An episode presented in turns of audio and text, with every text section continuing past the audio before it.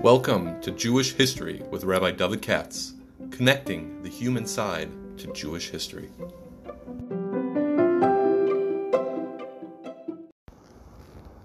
For sponsorship opportunities or to support this podcast, please visit our donate page at www.support.rabbidavidkatz.com. Hi, it's a Tuesday night. I'll tell you the truth, I'm wiped out. But if I don't do this tonight, it's not going to happen because they come after put in time to put together these Yiddish lectures. As I mentioned before, I'm doing a bunch of them, four altogether each, and they're long each one, and it just takes a lot of my time. It took a lot of time today. I recorded one that'll be on the YouTube uh, tomorrow night. So uh, I'm going to force myself now, no matter how late it is, to uh, to uh, what do you call it? To do this uh, talk about the uh, Haftarah this week. Look, I get up five something in the morning, you know. Uh, so here we go. Today's uh, Haftarah, this week's Haftarah podcast is being jointly sponsored. First of all, by Scott Hertzberg from uh, Connecticut. No relation to Rabbi Hertzberg, he says. Scott Hertzberg, nice to meet him. And this is, um, and this is very nice actually. In honor of his wife Tanya Tolchin's having a special birthday soon, we share happy birthday, many years of good health, as they say gesund and uh, appreciate it. And uh, also to my student and friend, uh, Yaakov and Siona Cohn. Okay? They themselves are part of Jewish history. If you know anything about Sabaros, but I won't go into that. And this is Yaakov's doing it in honor of his grandmother, grandma Toba Bashlomo, Katrina Richfield, uh, from Hungary. I did not know that. That's his mom's mother okay, who worked at as a slave labor at a canning factory in the Second World War. That's very interesting. That must be why she survived. The Hungarian Jews that were into labor, some of them at least made it. The others went straight to the Auschwitz. Boom. And after the war, she married and moved to Hadera in Israel, he said. Eventually, they came to America. Typical family that built themselves up from nothing. But at least look what they have. You know, Baruch Hashem, they have a family and children and grandchildren and all that sort of thing. So uh, as they say in the Shama Shat of Aliyah, pay tribute to the memory. I think it's this Friday is the yahrzeit. So uh, by the time this comes out, spreads people will be listening to this hopefully on Friday. It should be a zechus for her memory.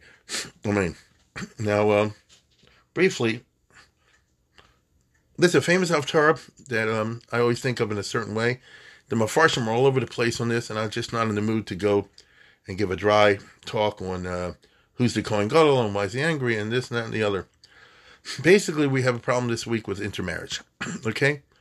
Uh, the heart of the Haftarah, you know, as many Haftarahs do, I told you over and over again, they jiggle and chiggle them around so that they don't start where they're supposed to start and they end where they're not supposed to end in order not to shock the public. So really, the Haftarah should begin at the beginning of Perik Gimel in Zechariah. Zechariah is a Navi, may I remind you, at the beginning of Vaisheni period, literally.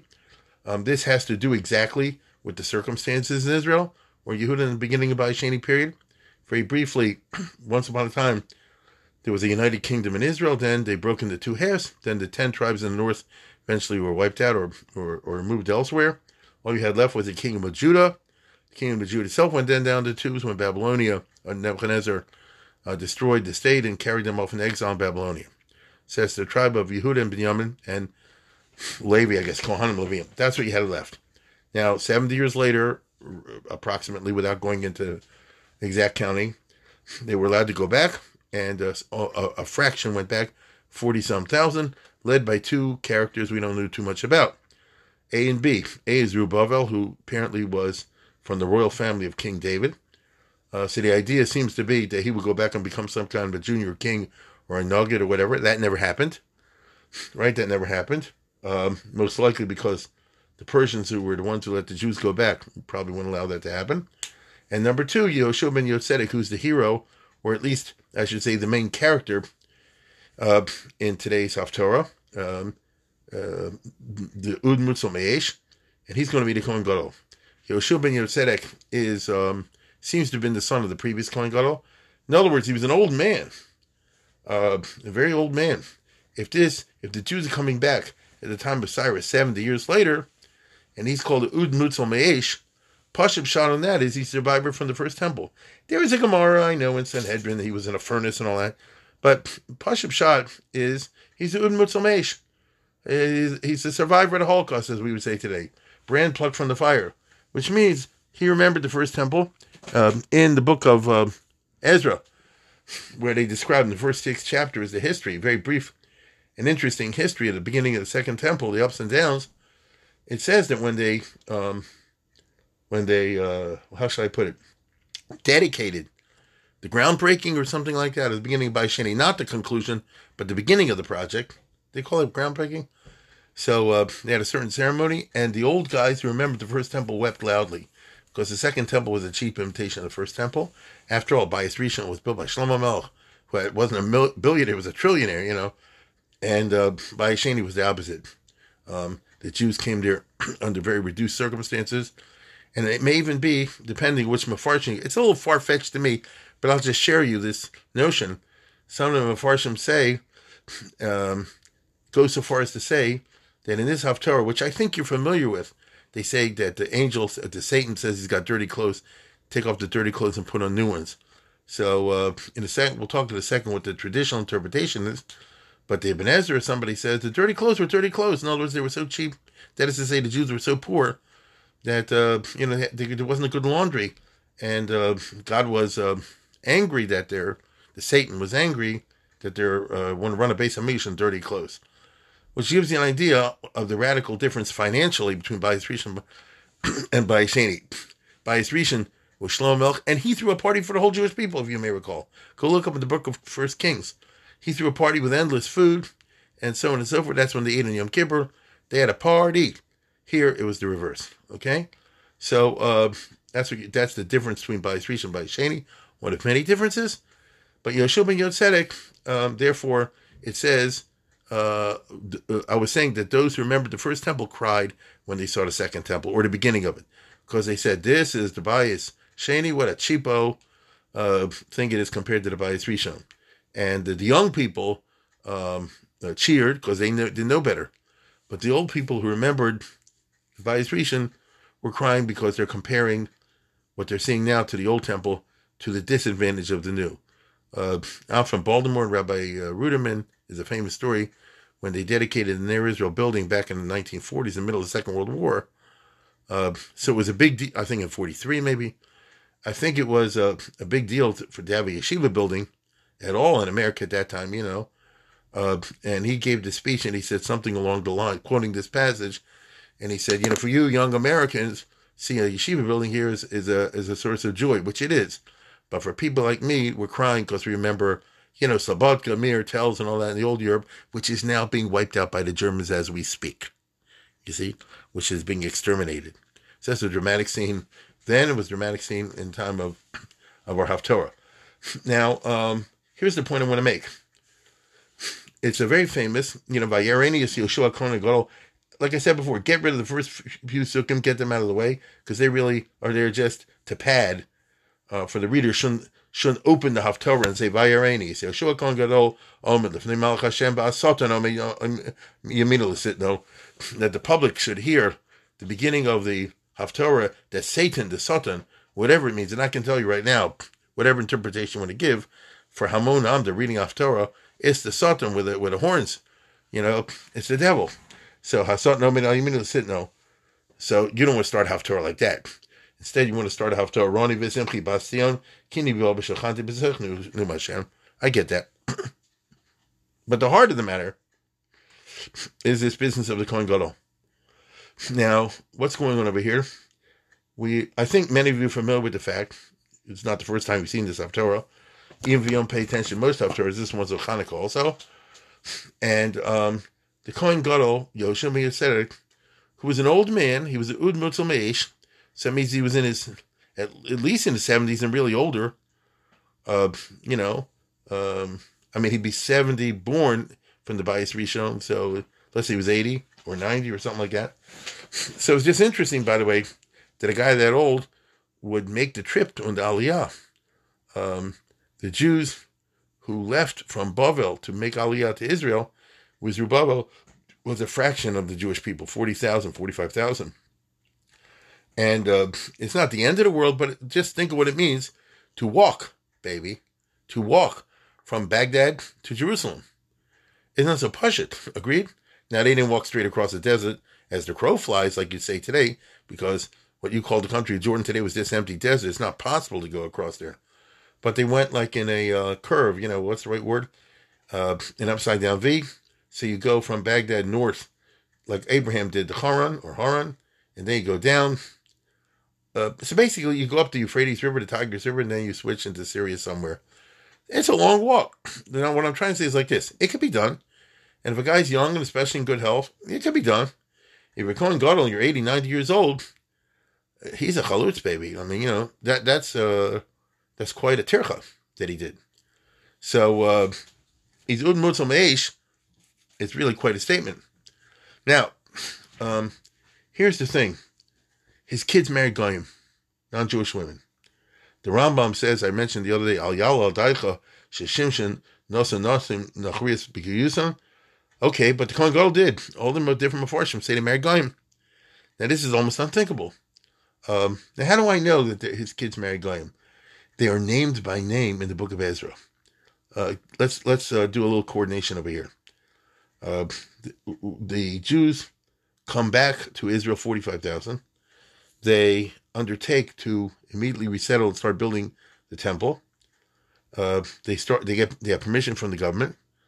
Um, the local Kusim and Arabs want to join them, and the Jews say, "Hit the road, Jack. We're not. You're not Jewish." As a result, the Arabs and the Kusim become their enemies, and they lobby against them at the Persian court just like the Arabs did in the Balfour Declaration afterwards. They are successful, and Cyrus gives a stop order. So let's say for a month or two or three or four, whatever, they were building the temple, and then they had to stop, and that remained for 18 years. That takes you through Cyrus and Ahasuerus, by the way, and so on and so forth. So uh, at the time of this Haftarah, which is in the book of Zechariah, um, how does it work over here? The the it's not 100 percent clear, but uh, it seems that the temple has just been built or something like that. Meanwhile, during those 18 years, they were stuck um, in Jerusalem, unable to do anything. Now, uh, I want you to consider what I'm saying. During that time, the story of Purim happens. A lot of things happen, you know? A lot of things happen. Uh, but eventually, they get permission. Uh, we discussed this in the past, the book of Ezra. They get permission to rebuild the temple, and they do. And they have a dedication, etc., etc. And after they build the temple, the second temple, six months later, Ezra shows up. Um, Ezra shows up uh, with a, uh, what's the right word? A Haredi reinforcement, shall we put it that way, to from things out. That's exactly his commission from the king. If you look in the book of Ezra, I think in chapter 7, you should go and be in charge of making everybody from, keep the mitzvahs, the laws, and so on and so forth. So uh, Ezra is leading a frum aliyah meaning a, a, a, an aliyah of people whose purpose is to mechazik the, the religious norms. Now, um, when Ezra shows up, again, I repeat, six months after the temple was was built, he finds big intermarriage. It's a big intermarriage. Uh, and Ezra launches a campaign against the intermarriage. And uh, he seems to have had success. It's not 100% clear. I mean, the usual way of saying it is that Ezra was successful against the intermarriage. When you read the book, it's not a hundred. If you read closely, it sort of seems that way, but it's, it's not so pashut. And he names names of people who married Goyim, and he names the names, the sons of Yeshua ben Yotzedek. That's my point. This is not some medrash or chazal that they came up with. In the book of Ezra, the names of the sons of Yeshua ben Yotzedek are, are, are among those who married Goyim. So they go down for shame for eternity, so to speak. Uh, so Mela, the uh, Chazal and the others, when they coordinate these psukim, he look in Zechariah, who's living at the same time, and it says in an angel, Satan Oma Yamino Lasatno, that uh, the Satan, or if you want to say, what's the right word? Uh, Kateger, the Kateger, right? In Shemayim, so to speak, because he's a novice, he's he's uh, giving you a prophetic vision. So the Kateger, the accusing angel in heaven, is accusing uh, him of uh, allowing his children to marry Goyim. That's the bottom line. Now, by the time the prophecy is over, God says, get all, God says to the Kateger, is very interesting because God is supposed to be the judge. And the, the is just doing his job, right? He's saying, listen, he's got dirty clothes. His his kid's man him, he didn't stop him. Um, and basically, Hashem says, uh, you know, bug off. Uh, Vayan vayomer uh, hasir habeganim atzami olav. Right? God says, take off the dirty clothes and give him new ones.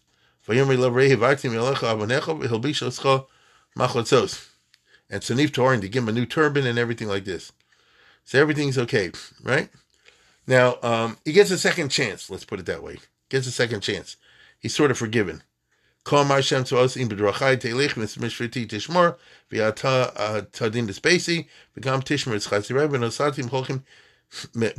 Home From now on, you do right, and everything will stay good.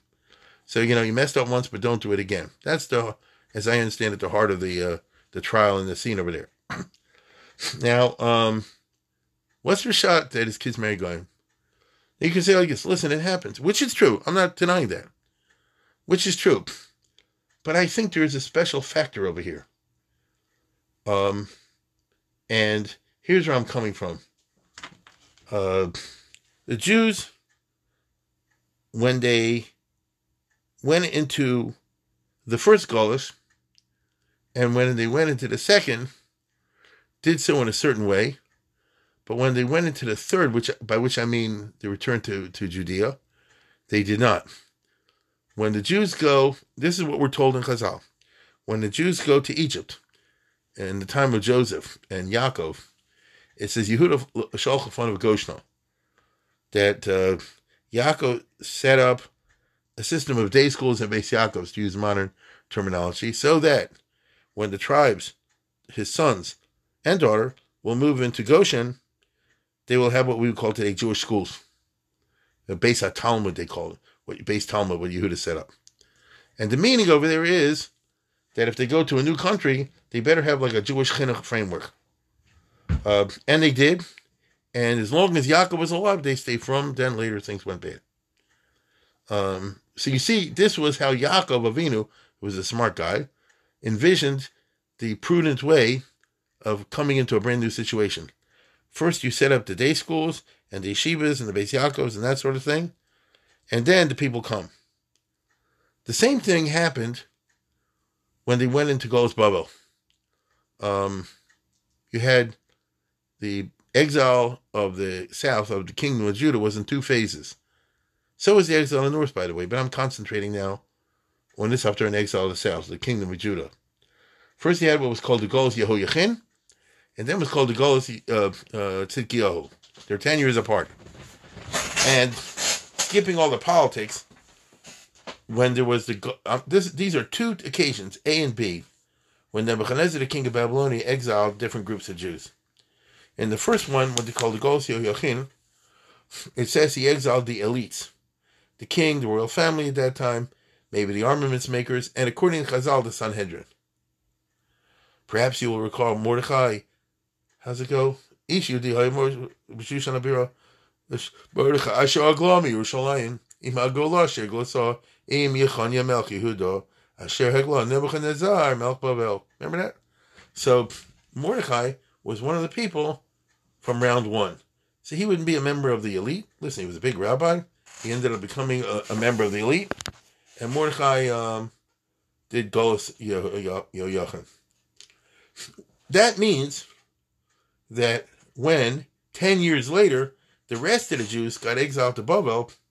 That's called Gol Sikio. That's Tisha They came to a place where the Sanhedrin and people like that were already living there for 10 years.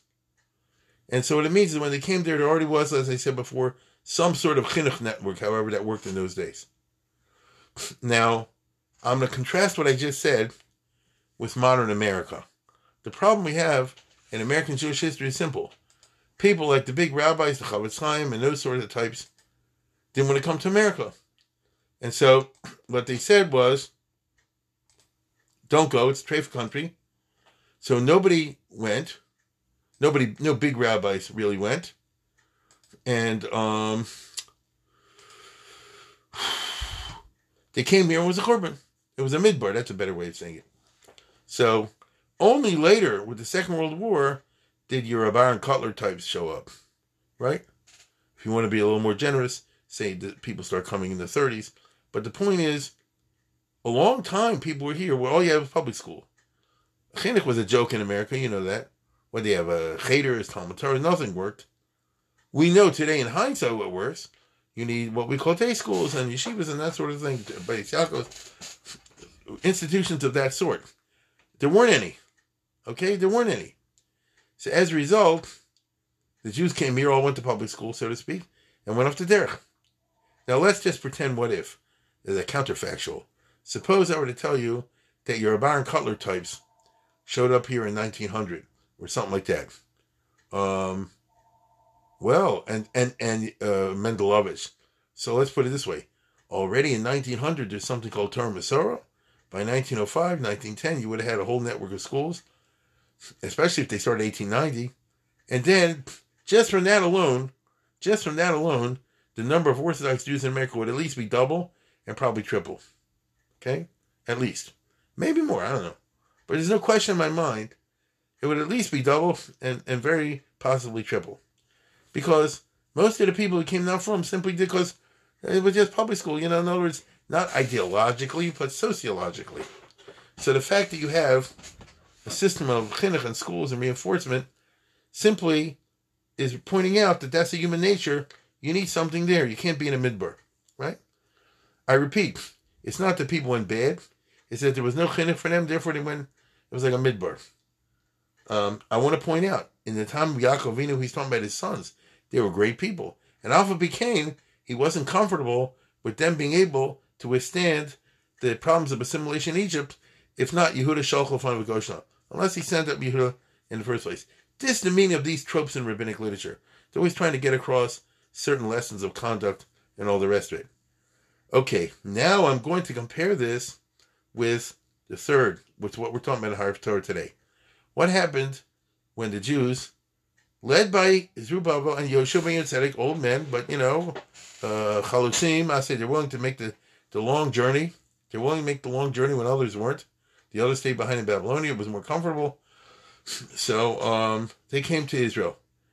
There was no uh, Beis Yaakov system, no TA. Uh, what am I talking about? Uh, day school system, Torah or anything like that. No yeshivas. Uh, they just showed up and settled down the ground. They hoped to immediately build up a Beis Hamikdash, uh, I want to remind you of details of the story. When they were given permission to return to Israel, that was Cyrus the Great, Koresh, Melch Paras. It's the very beginning of the book of Ezra. He said, I have a message from heaven that all Jews can go back to Israel. So the 40,000 or so, there's no question in my mind, they viewed themselves simply as the vanguard. They said, today 40,000, but in a month or two, be another 40,000. A month or two after that, another 40,000 and so forth until the issue builds up.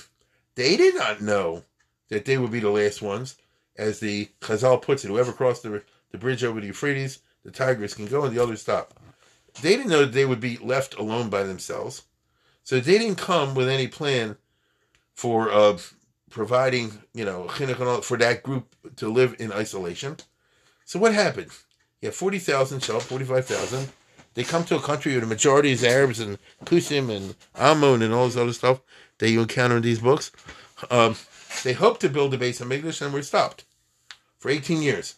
So let's say you're Yoshua ben Yotzedek, is a Kohen Gadol. There is nothing for you to do. You're out of a job, as it were. I mean, they had some kind of a uh, a mizbeach for Olis or something like that, but there was no temple. You get it? Um, and his sons were mamish like unemployed it's not healthy to have Kohanim ready and able and willing to jump in and do the Avon of the Beis Hamikdash, and now they're sitting on their hands. You get it? It's time on your hands. Now, if they're super, you know, like I say, if they're Baron Kotler types and so forth, fine. But they weren't. And so, unfortunately, it can lead to situation you got time on your hands, you can end up in bad company. That's obviously what happened. Because if they did marry Goyim, and that's what they say they did, that's what Ezra says they did, if they mamish married shiksas, it means that they were in the wrong place, the wrong time. They had time on their hands.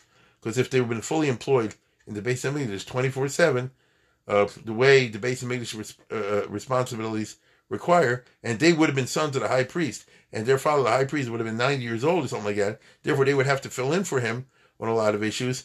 They'd be too busy to uh, hang around this place and that place, and they wouldn't have ended up going. You see? So they're victims of circumstances as much as anything else.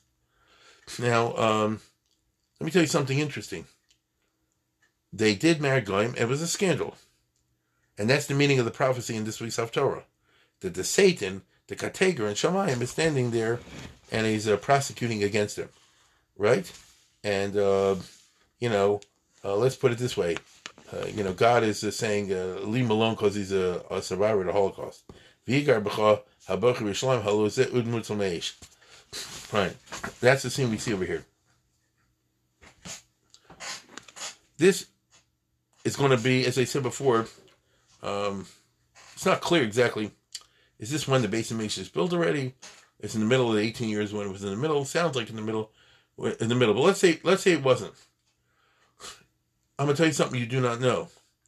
Ezra, I told you before, is going to show up soon, six months after the base of is finally completed, and launch an anti-intermarriage campaign. That's what the book of Ezra is about.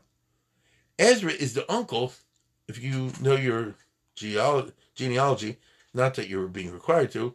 Ezra is the uncle of the high priest. Uh, because Ezra, just take my word for it. Ezra was the uncle of the high priest. Ezra ben Srai, and Srai was the, the uncle, I think, of Yeshua and said he was the brother of Yosef. So, in other words, Ezra's a relative. Uh, he's the great uncle of the two priests that married Goyim. Uh, which means he feels particularly the shame in the family and all the rest of it but it is an all in the family type situation. Now, when Ezra shows up there, what is he doing there? Ezra is doing the Rabban Kotler thing. He says, I'm coming here to set up Lakewood, if I can use that muscle. That's what I'm here for. I told you. He came with the specific intention to try to firm everything up. Uh, but Ezra, in my opinion, Ezra kind of failed to realize is a little bit late. Really should have come earlier. Or somebody should have. Because the mess that you see. And the mess is described in different places in Chagay, Zechariah, Malachi, and Ezra. You have to look around. The mess that you see is the result lack of chinuch, basically, lack of us uh, of knowledge. Uh, it's almost not, not their fault. These guys were pioneers. Now I'm sounding like Rav Kook. These guys are pioneers. They actually were willing to make the journey. So they weren't necessarily the biggest scholars anywhere. Doesn't say that they were. Uh, but on the other hand, they were chalotzim. They were willing to stake the Jewish claim to Israel. And based on that claim, they were able to get others in there eventually later on as well, which is no small thing. So notice, let's put it this way: they laid the foundation for Ezra to show up later. Uh, but on the other hand, um, it's almost not their fault because the Jewish people didn't follow by following them because the king of Persia won't allow them. Now, um, as I say, it's also reflected, by the way, and some of the Meforshim say that in this week's Haftarah. I just don't want to just go there and read the different Farshim. You do that. Uh, but, but, some say that the dirty clothes was their ignorance. I think Radak, whoever. That is to say, they didn't know the laws of kahuna. And this is related to the book of Chagai, where it says he starts asking him shalos about Rishon Tumah, Shane Tumah, and so forth. Uh, you know, some they got right, some they got wrong. Those of you who did the, um, what do you call it? The Daf Yomi I mentioned this a couple of months ago, and I got many emails back from people. Oh, we just did this in Daf Yomi. Happened to be the same day. You know, in Chanin Niskana Kohanim, the end of the first parak, they talked about this Chagai business. Chamishalo Tumah, this Tumah, that Tumah. So they weren't up to snuff. And this is also considered the dirty clothes of the high priest. That they weren't up to snuff in their knowledge of the rules of Tumah and Tyre, which is which is the primary responsibility, Kohen Gadol. Well, it's like America was, you know, when, when the immigrants came over the, the you require an Ezra to show up and put things right. You see? Now, what I'm saying, that's what Hashem is basically saying. That's how I understand it. The the Kateger is there, Satan Oma sit no, and the Satan has a good case, and Hashem say, you know, and here the judge like intervenes in a non uh, judicial manner. The judge, I God, the judge, I uh, I diss you, Satan, I denounce you. Get out of here. Leave the guy alone and give him a second chance. And in point of fact, he is given a second chance. And uh, the sons of Yeshua and Tzedek and others, I'm assuming they got rid of their wives, they or their children went on to be the Kohanim Gedolim uh, for a long time in the Baishani period. That's how it seems. Uh, so something bad happened, but whose fault is it? In other words, are you going to be very rigid and blame people for messing up, or do you say you look at the context and the circumstances? And uh, and God says, I do understand the circumstances. So like I said, it's like a Zionist thing. And Hashem said, listen, they came, uh, they moved to Israel when the others did. Uh, unfortunately, there weren't a lot of girls there, weren't a lot of this there. Uh, the Beis Hamikdash didn't work out. They had too much time in their hands, all the rest of it. By the time Ezra shows up, there's a Beis Hamikdash, and Ezra said, listen, we're going to make this work. And so now they don't have time in their hands, and uh, they're going to have to go and, you know, clean up their act, as it were. Clean up the act is exactly the words you have in this parsha. He said, get rid of your dirty clothes and put on new clothes. Now, the king, the Kohen Gadol didn't actually, to be understand, switch clothes, but what it means is, you know, you're, you're hanhagas. So what does it mean when somebody does teshuvah? Right? When he has regret for the past and resolve for the future. What does it mean? I mean, you're the same person. Yeah, but you're wearing different clothes now. Isn't that that's a nice mashal, right? Wouldn't you wouldn't you agree?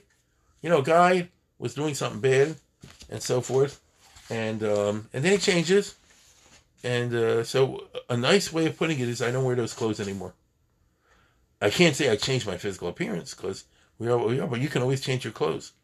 So imagine a guy dressing very vild, for example, and then you see him a year. Here's a good example. You see a lot of guys in high school and they're hanging around dressed like this, that, and the other. And then the guy goes off to Israel and flips. And he comes back a year later, he's dressed very differently. Right? Dressed very different. All of a sudden, a black hat, you know, all this kind of, dressed very different. What's he saying? He's saying, listen, I'm the same person I was, but Ray, have, how's the expression? I took, have Arti, uh, uh, how's it go over here? He says, I took off your bad clothes and put the good clothes. Right? I'm switching your clothes. It's a nice mashal. Um, so, and it points out um, that you can't judge anybody if you don't have the chinuch in place. Uh, it's too much to expect that uh, a guy will not be a guy and a girl won't be a girl in normal circumstances. I don't care how righteous you are. That's why exactly we strive to set up frameworks at youth groups and schools and all that kind of business relentlessly. And now in America and Israel, they've had to say, and then you need a kollel, you need this afterwards, you need a daf yomi class afterwards. All the rest. It doesn't stop because the counter forces are always there. The counter forces are always there. And frankly, you know, if you're out in the workforce, you could become like the sons of Yeshua Tzedek easy in a drop of a hat. You need always to be on top of that, you have to have a framework to handle that. We all know this. The Benos Midian is not a story from thousands of years ago, unfortunately. It's a Matthias. So here you had two big people that fell for it, the sons of the Kohen Gadol, but they turned it around. The point of the Haftorah is they turned around. I think that that's just a very interesting um, way of looking at a gullus situation um, that can apply in everybody's life. And I leave you with the nice image of a person changes is no longer the person he was before. Your face is the same, but your clothes are different. Anyway, with that, once again, I wish the Hertzbergs that a happy uh, birthday, the special birthday, and uh, to the Cones, the uh, yahrzeit of the mother on on Friday. And on that point, I wish everybody a good Shabbos and a good week.